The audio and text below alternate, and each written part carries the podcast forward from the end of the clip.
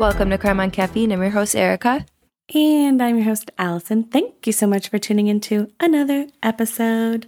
Today, we'd be sipping on Sip of Hope coffee roasters in Chicago.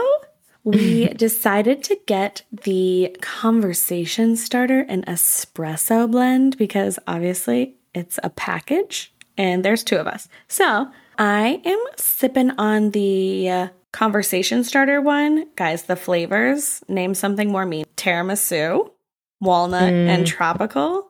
Tiramisu is my all time favorite dessert. So I swear to God. In the last two weeks, because of my birthday and stuff, I probably had tiramisu like 80 times. Oh, that sounds amazing. and now it's in my coffee and I love it. I have the espresso blend. I have a loud ass dog who is barking at the dog below us. Everyone say hi, Buckeye. Hello, Buckeye. They're fans of the pod, actually. Like I was saying, I'm drinking the espresso blend, which is brownie, hazelnut, and dark fruit, Mm. which, you know, me. I love my hazelnut and I love brownies. So, Who doesn't love brownies?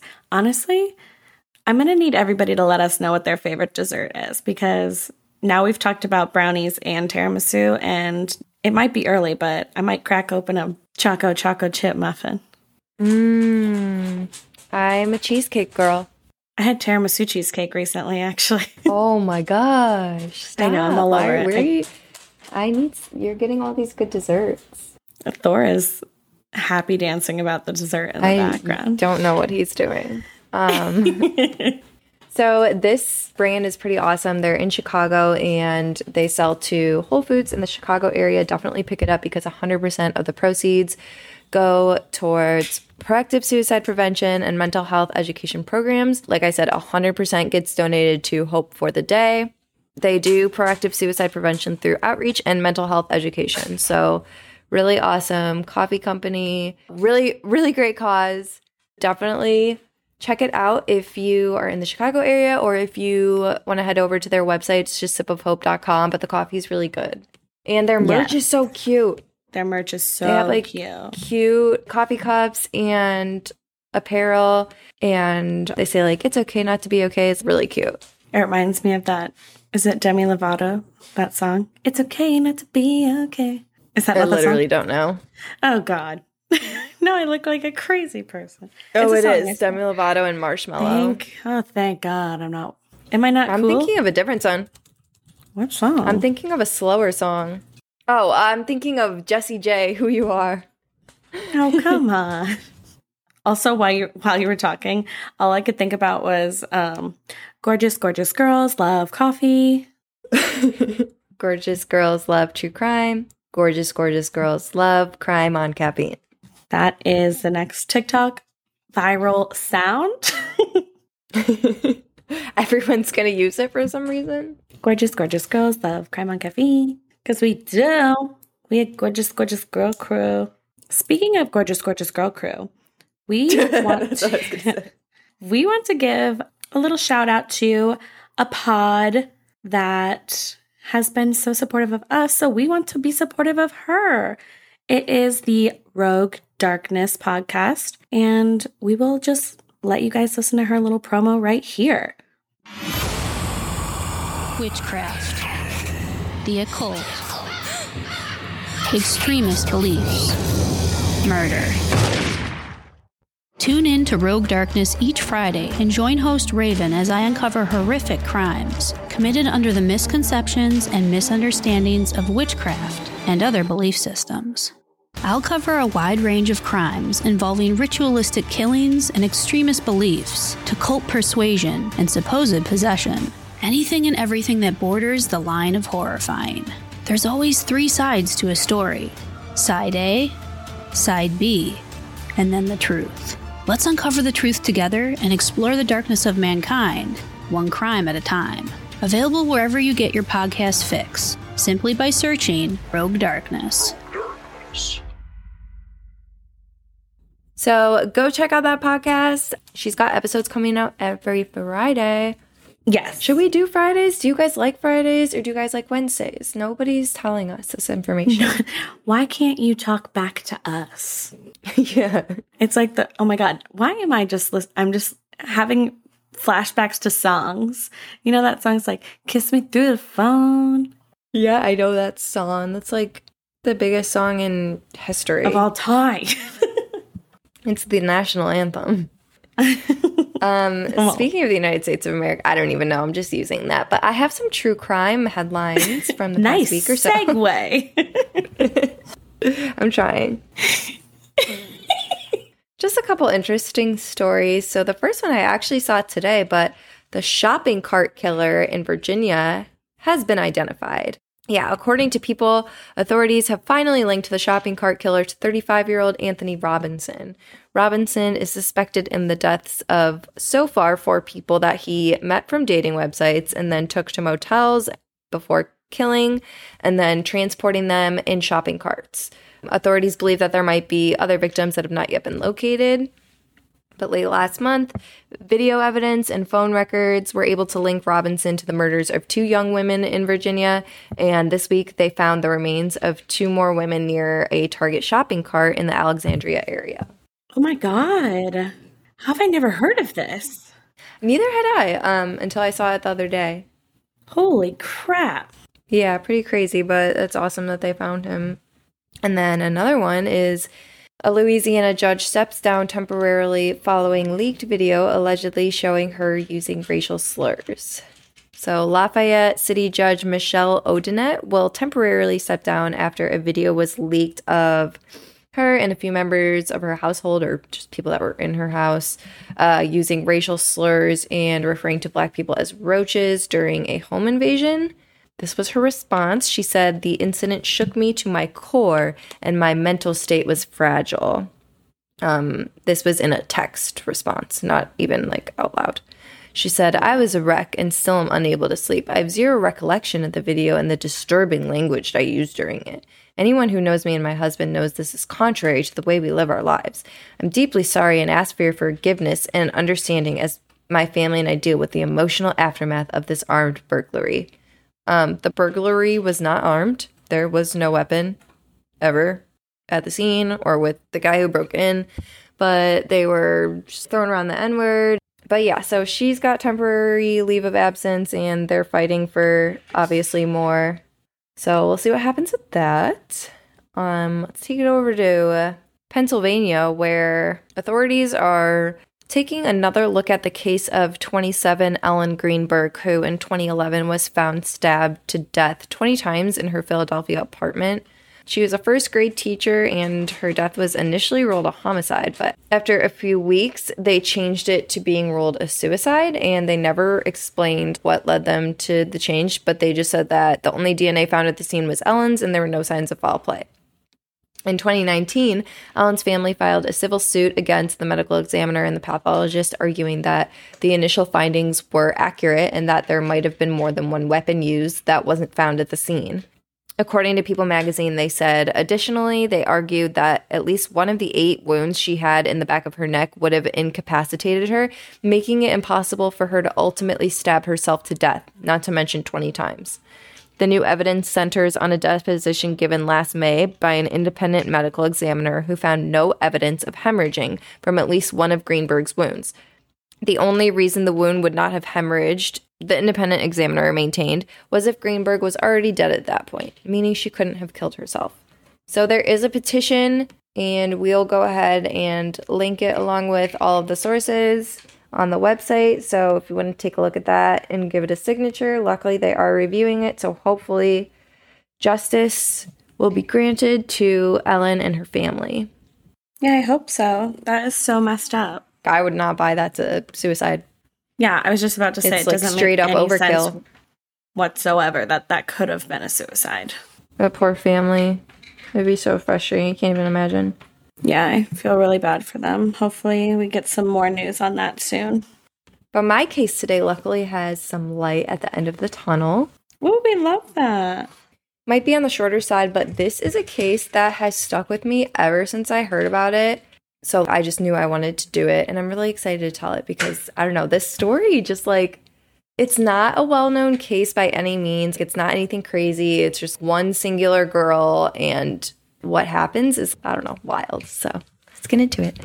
Angela Marie Samota, who went by Angie for short, was born on September 19th, 1964, in California to Frank and Betty Ruth Samota. She had four siblings and she went to Southern Methodist University for computer science and electrical engineering. Wow. This girl was smart. Yeah, I know. That is incredible. I literally couldn't even spell engineering while I was typing this, so good for her. oh my god. it's fine. It's Um, fine. So while she was enrolled at SMU, she was a Zeta. oh my god, me too. Oh my gosh. I was trying to just gather as much personal info about her as I could, but there's not like a ton. So She's a sister of mine. on the night of November 12th, 1984, Angela went to the Texas State Fair with her two friends, Russell Buchanan and Anita Kadala. She invited her boyfriend, Ben McCall, as well, but he decided to stay in that night because he had to be up really early in the morning for his construction supervisor job. And the fair was really, really big that night, especially for all the college students in the area because the University of Texas was playing Oklahoma in their rivalry game that weekend. So it was, there were like a million people there.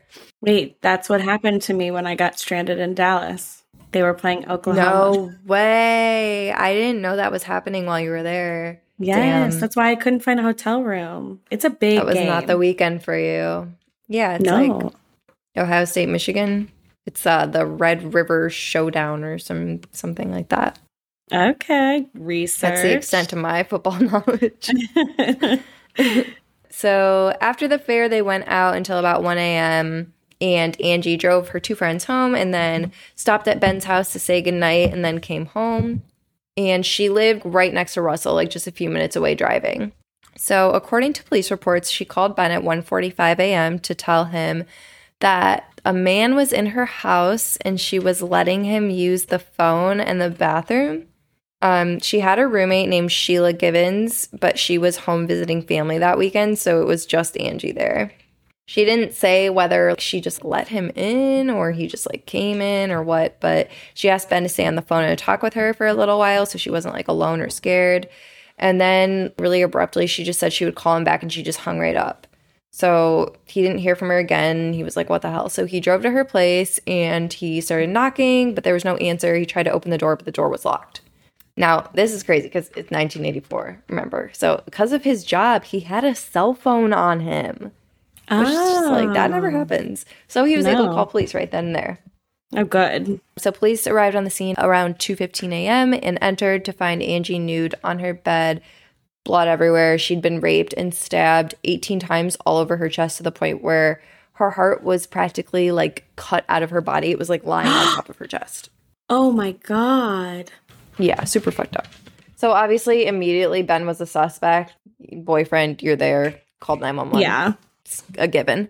So was an ex of Angie's who had gotten violent with her in the past, threatened her with a knife or something like that. And then the other suspect that they had was Russell Buchanan because he was with her that night. She dropped him off. He lived five minutes from her. In fact, he was the main suspect for the entire case. Here's the problem they had no evidence to link any of the men to the crime. They literally had no idea what happened. Great. And Ben obviously told the police about this guy, but how would they have known who he was? There's they have no evidence Mhm. there. They did find one thing, and I've definitely talked about this before in a different case.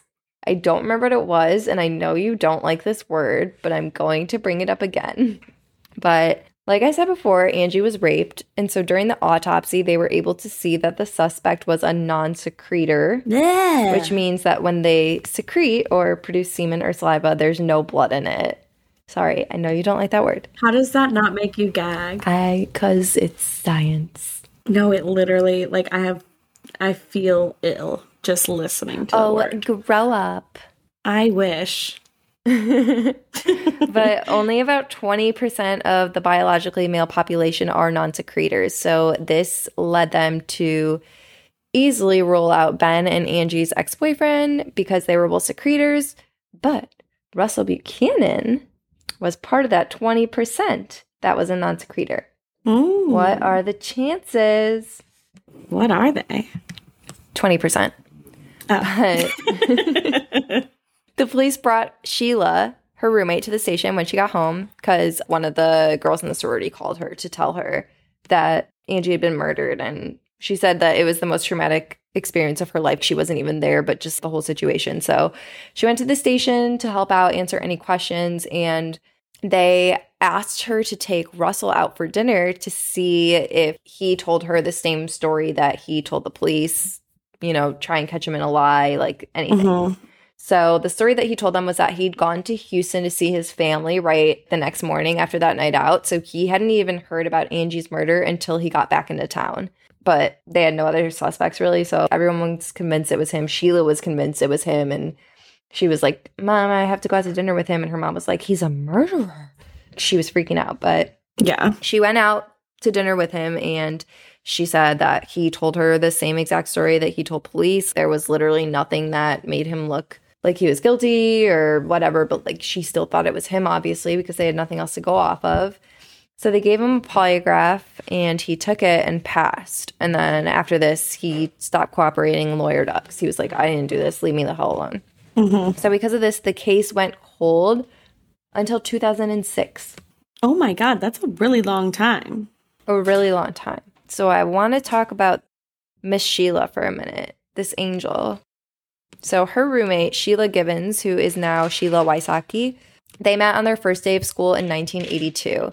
And she said about Angie, she said, Angie had a beautiful smile, the biggest I've ever seen, the type of smile that would light up her whole face. She was very vivacious and friendly, and one of the few girls in the computer science and electrical engineering department. She was a triple threat great personality, real cute, and smart. Sheila said that the first semester of school, they really weren't close because Angie had a boyfriend that she did not fuck with at all.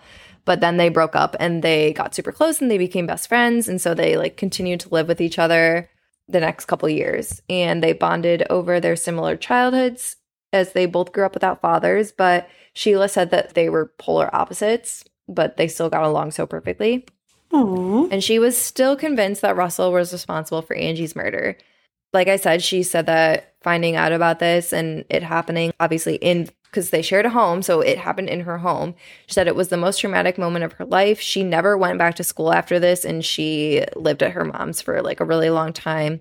But she was so determined to figure out what happened to Angie and she continued to meet with detectives to discuss the case and possible leads the main detective assigned to the case she became really really close to was meeting him for meals talk about everything like he was literally he went to her wedding that's how close they were Oh my gosh, wow.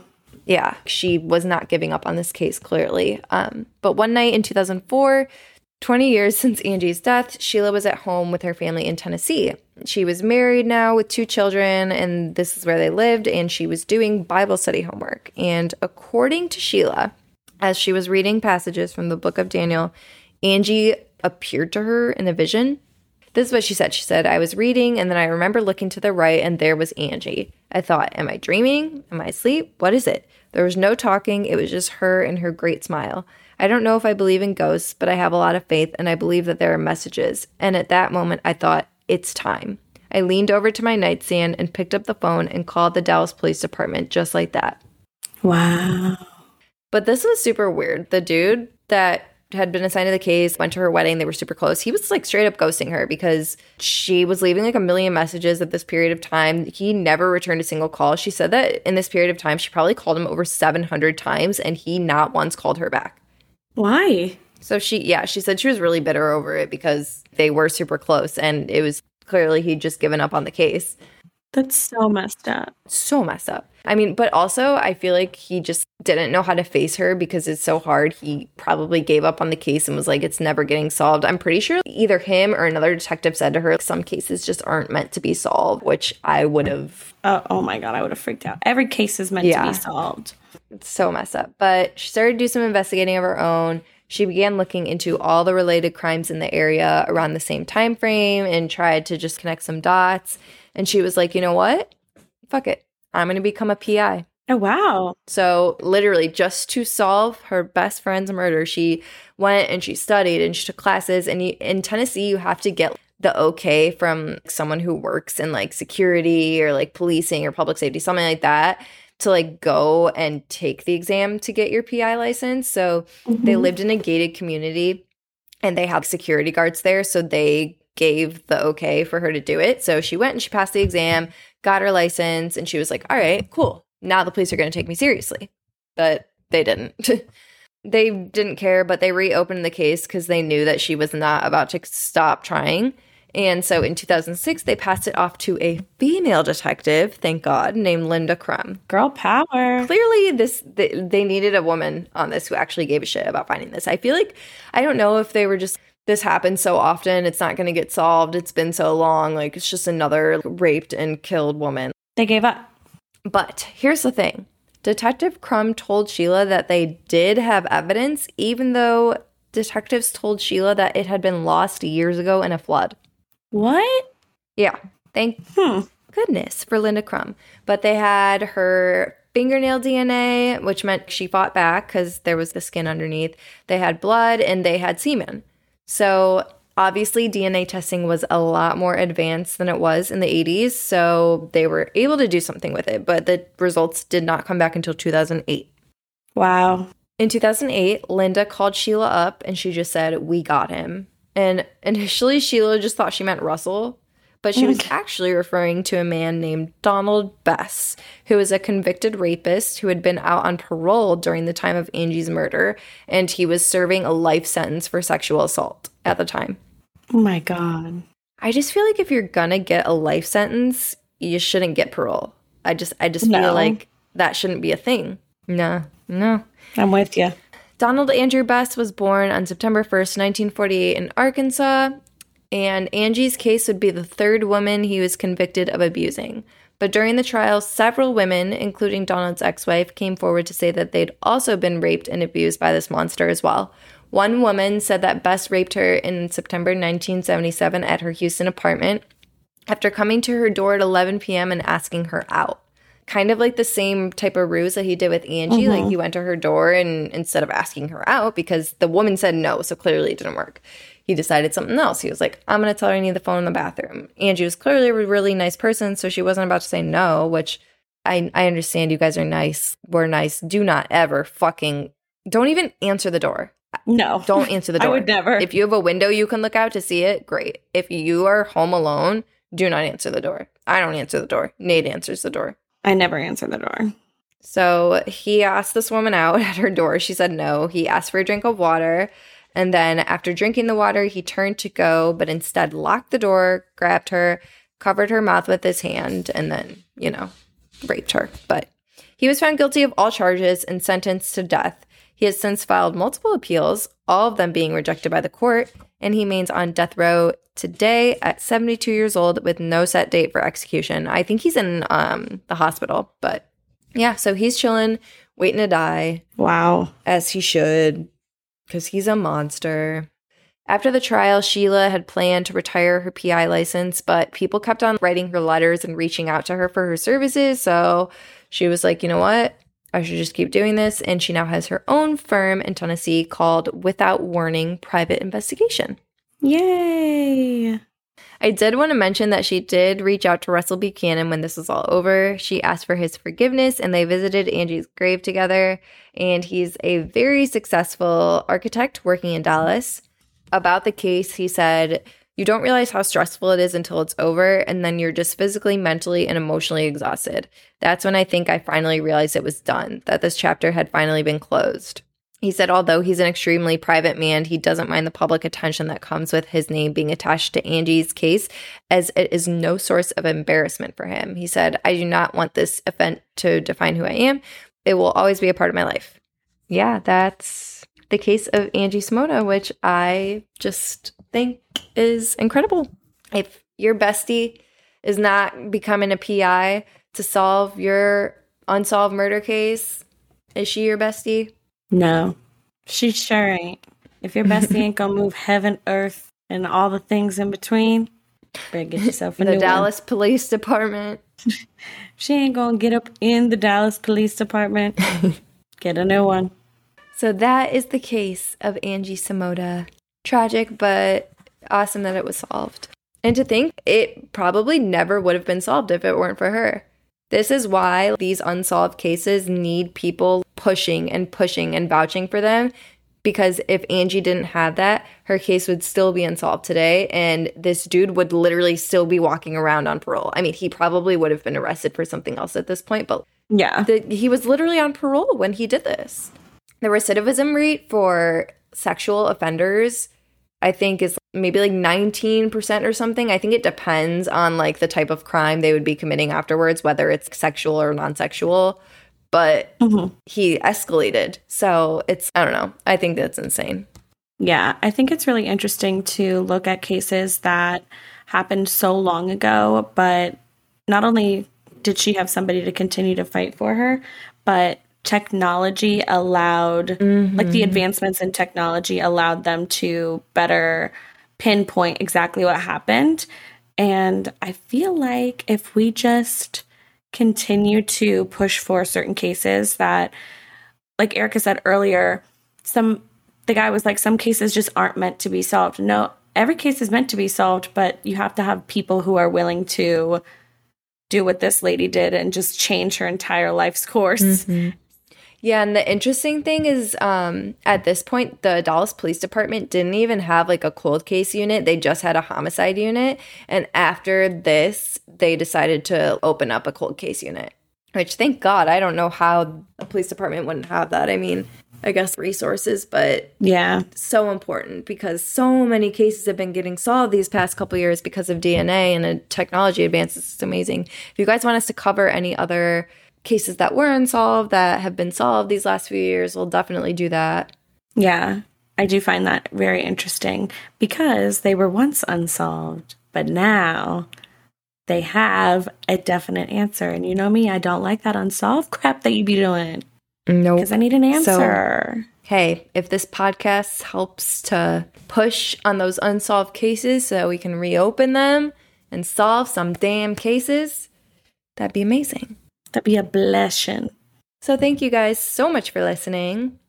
You can go ahead and check us out on all streaming platforms. We are on Spotify, Apple Music. Where on Spotify, you can now leave ratings only if you've listened to episodes, though. So, main people can't go on there and just be giving us one star anymore. So, go ahead and leave us a rating on Spotify if you haven't done it already. And while you're at it, go ahead and subscribe on Apple Podcasts. Leave us a rating, leave us a review if you feel nice, but we really appreciate it. After this episode, we are going to hit 10,000. So that's so, that's like unreal. Yay. I, this was just something that Allison and I used to talk about at our terrible first agency job that we worked at. We just talked about we should start a podcast all the time. And now here we are at great agencies now with 10,000 downloads on our podcast. So it's amazing. We appreciate you guys so much. And we're just living our best lives with all of you. So thank you guys so much. And um, obviously, we're still doing that 10K download giveaway.